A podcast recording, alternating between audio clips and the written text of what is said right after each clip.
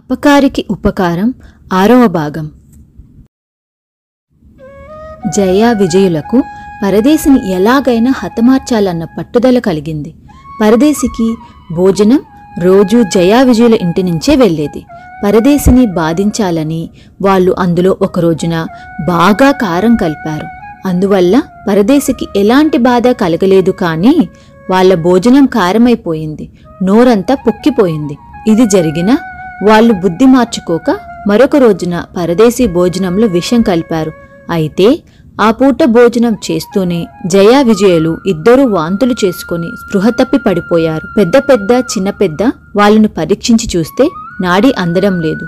ఇద్దరూ కంగారు పడి పరదేశి వద్దకు పరిగెత్తారు. పరదేశి జరిగింది విని వాళ్ళు నా భోజనంలో విషం కలిపి ఉంటారు. ఆ విషం నాకు ప్రమాదం కలిగించకపోగా ఎదురు తిరిగి కలిపిన వాళ్ళకే ప్రమాదం కలిగిస్తుంది. ఈసారికి వాళ్ళను ఎలాగో అలాగ రక్షిస్తాను. మరొకసారి ఇలా జరిగితే వాళ్ళను నేను కూడా రక్షించలేను అంటూ పెద్దల ఇంటి పెరట్లోకి వెళ్ళి అక్కడేవో మొక్కలు ఆకులు దూసుకు వచ్చి వాటి పసరును జయా విజయుల నోట్లో పోశాడు. ఆ వెంటనే వాళ్ళిద్దరూ లేచి కూర్చున్నారు. చిన్న పెద్ద పెద్ద పెద్ద వాళ్ళకు జరిగింది చెప్పి దుడుకుతనం కొద్దీ మీ ప్రాణాల మీదకు తెచ్చుకున్నారు. ఈనాటి నుంచి ఆ పరదేశి జోలికి పోకండి అని హెచ్చరించారు.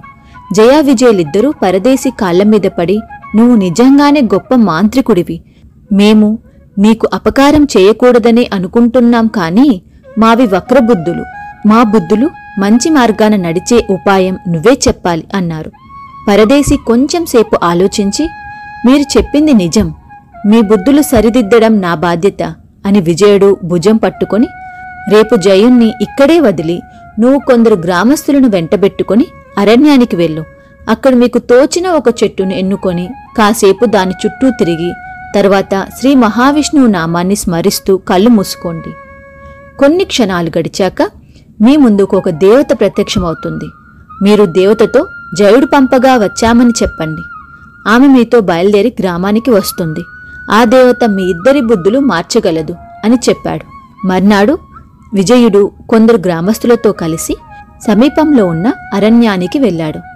అక్కడ ఒక చెట్టును ఎన్నుకొని దాని చుట్టూ తిరిగి శ్రీ మహావిష్ణువును స్మరించుకుంటూ కళ్ళు మూసుకున్నాడు. కొద్దిసేపటికి పెద్దగా చప్పుడు వినిపించింది. గ్రామస్తులు దేవత ప్రత్యక్షమైంది దేవత ప్రత్యక్షమైంది అంటూ కేకలు పెట్టారు. విజయుడు కళ్ళు తెరిచి ఆశ్చర్యపోతూ ఏం జరిగింది? అని వాళ్ళను అడిగాడు. గ్రామస్తులు చెట్టుకు ఒక పక్కగా సొమ్మసిల్లి పడి ఉన్న ప్రియంవదను చూపుతూ ఎక్కడి నుంచి వచ్చిందో తెలియదు. ఇదిగో దేవత అన్నారు. విజయుడు ప్రియంవదను సమీపించి పరీక్షగా చూసి ఆమె స్పృహ తప్పి ఉన్నట్లు గ్రహించి గ్రామస్తులకు నీళ్ళు తేవలసిందిగా చెప్పాడు. వాళ్ళు నీళ్ళు తేగానే ఆమె ముఖం మీద చల్లాడు. ప్రియంవద కళ్ళు తెరిచి నేనెక్కడ ఉన్నాను? అన్నది. అందుకు విజయుడు మేం ఇక్కడికి దగ్గరలో ఉన్న గ్రామస్తులం జయుడు పంపగా వచ్చాం. మాతో గ్రామానికి వస్తావా? అని అడిగాడు.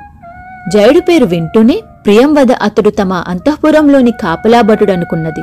ఆ కారణం వల్ల ఆమె అంగీకార సూచకంగా తల ఊపి నాకు బాగా ఆకలి వేస్తున్నది అన్నది. నీవు కోరుకున్నవన్నీ ఇస్తాం. మాతో గ్రామానికి బయలుదేరు అన్నాడు విజయుడు. గ్రామస్తులు ప్రియంవదను దేవతగా భ్రమించి ఆమె కోసం ఒక పల్లకి తెచ్చారు. ప్రియంవదను అందులో కూర్చోబెట్టి అందరూ సతనంద గ్రామం చేరారు. తరువాత ఆమెను పరదేశీ నివసించే ఇంట వదిలిపెట్టారు. పరదేశి చెప్పిన విధంగానే దేవత ప్రత్యక్షమైనదని విని గ్రామంలోని పిల్లా పెద్ద అందరూ ప్రియంవదను చూడడానికి వచ్చారు. ఆమె అందచందాలు చూసి అందరూ అబ్బురపడ్డారు. పరదేశి గ్రామస్తులంతా అక్కడి నుంచి వెళ్ళిపోయేదాకా ఆగి ఎవరు నువ్వు? అరణ్యంలో హఠాత్తుగా ఎలా ప్రత్యక్షమయ్యావు అని ప్రియంవదను అడిగాడు. ప్రియంవద పరదేశీ ముఖంలోని దివ్య తేజస్సుకు ఆశ్చర్యపడి అయ్యా నీవెవరెవో చూడపోతే యువకుడిలా ఉన్నావు కాని ముఖంలో మహాజ్ఞానులకు మించిన తేజస్సు ఉట్టిపడుతున్నది. మీ ముందు నా చరిత్ర దాచలేను అని తన కథ అంతా పరదేశికి వివరించి చెప్పింది. అది విని పరదేశి ఆమెకు తన కథ చెప్పి అంతా విచిత్రంగా ఉన్నది. ఒక జయుడి కోసమని బయలుదేరి మరొక జయుడున్న చోటుకు చేరావు.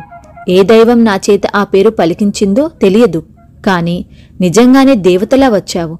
ఇప్పుడేమి చేయడం బావుంటుందో నువ్వే చెప్పు అన్నాడు. ప్రియంవద ఆ మాటలకు సిగ్గుపడుతూ నిన్ను చూడగానే నా మనస్సులో ఎన్నడూ ఎరుగని సంతోషం పుట్టింది. నాకు నీ దగ్గరే ఉండిపోవాలనిపిస్తుంది. నాకిప్పుడు మరే ఇతర కోరిక లేదు అన్నది. ఈ జవాబు వింటూనే పరదేశి కంగారు పడి నువ్వు జయ విజయుల బుద్ధులను సక్రమార్గంలో పెట్టగలవనుకుంటున్నాను ముందు ఆ పని చూడడం నా కర్తవ్యం అన్నాడు. నువ్వు ఏం చెబితే అది చేస్తాను అన్నది ప్రియంవద. ఆ తర్వాత పరదేశీ ప్రియంవదకు తృప్తిగా భోజనం పెట్టించాడు. ఆ వెంటనే ఆమెకు నిద్ర ముంచుకొచ్చింది. ఈ లోపల జయుడు విజయుడు కూడా ప్రియంవద అందచందాలకు బాగా ఆకర్షితులయ్యారు. ఆ కారణం వల్ల ఆనాటి నుంచి ఇద్దరూ ఆమె వద్దనే ఉంటూ ఇతర విషయాలేమీ పట్టించుకోవడం మానేశారు. ఒకరోజున జయుడు ప్రియంవదతో ఎల్లకాలం నువ్వు మాతోనే ఉండిపోతే ఎంతో బాగుంటుంది అన్నాడు. అదెలా సాధ్యం? మరి కొన్నాళ్ళకు నా పెళ్ళి జరిగిపోతుంది కదా? అన్నది ప్రియంవద. పెళ్ళైపోతే ఏం? అని ప్రశ్నించాడు విజయుడు అమాయకంగా. పెళ్ళయ్యాక నేను నా భర్త దగ్గర ఉండిపోతాను. ఇక్కడ ఉండడం కుదరదు అన్నది ప్రియంవద. జయుడు కొంచెం సేపు ఆలోచిస్తూ ఊరుకొని పోనీ నువ్వు నన్నే పెళ్ళి చేసుకోరాదా? అన్నాడు. అందుకు విజయుడు ఒప్పుకుంటాడా అన్నది ప్రియంవద ఒప్పుకోను నేను నిన్నే పెళ్ళాడుతాను అన్నాడు విజయుడు పట్టుదలగా. జయుడు విజయుడికేసి కోపంగా చూశాడు. ఇద్దరూ వాదులాటకు దిగారు. ప్రియంవద వాళ్ళను వారిస్తూ మీ ఇద్దరిలో ఒకరినే నేను పెళ్ళి చేసుకోగలను. అందుకొక ఉపాయం ఉన్నది. ఈ గ్రామంలో ఉన్న పరదేశి చాలా ప్రమాదకారుడు. అతన్ని మీ ఇద్దరిలో ఎవరు ఓడిస్తే అతన్ని నేను పెళ్ళాడుతాను అన్నది. ఆ పరదేశి మాయలమారి మహామాంత్రికుడు. వాడిని ఓడించడం మా ఇద్దరి వల్ల కాదు అన్నారు. జయావిజులు ఏకకంఠంతో. నిజంగా నన్ను పెళ్ళాడదలిస్తే మీరు ఎలాంటి కఠిన కార్యాన్నైనా సాధించగలరు. ఆ పరదేశిని ఓడిస్తే తప్ప లేకపోతే నేను మీలో ఒకరిని పెళ్ళాడలేను అన్నది ప్రియంవద. జయుడు అనుమానంగా చూస్తూ నిన్ను పెళ్ళాడాలంటే ఆ పరదేశిని ఓడించాలా? ఎందుకు? అని అడిగాడు. ఎందుకేమిటి? ఆ పరదేశి మనకు పక్కలో బల్లం వంటివాడు. రేపు నేను మీలో ఒకరిని వివాహమాడాక అతడు నన్ను బలవంతంగా ఎత్తుకుపోతే అప్పుడు మీరేం చేస్తారు? అందువల్లనే అతన్ని ముందుగా ఓడించమంటున్నాను అన్నది ప్రియంవద. నువ్వు చెప్పింది నిజమే. రేపు ఆ పరదేశితో యుద్ధం చేసి చిత్తుగా ఓడిస్తాను అన్నారు జయా విజయులిద్దరూ ఒకేసారి. మిగిలిన కథ ఏడవ భాగంలో చూద్దాం.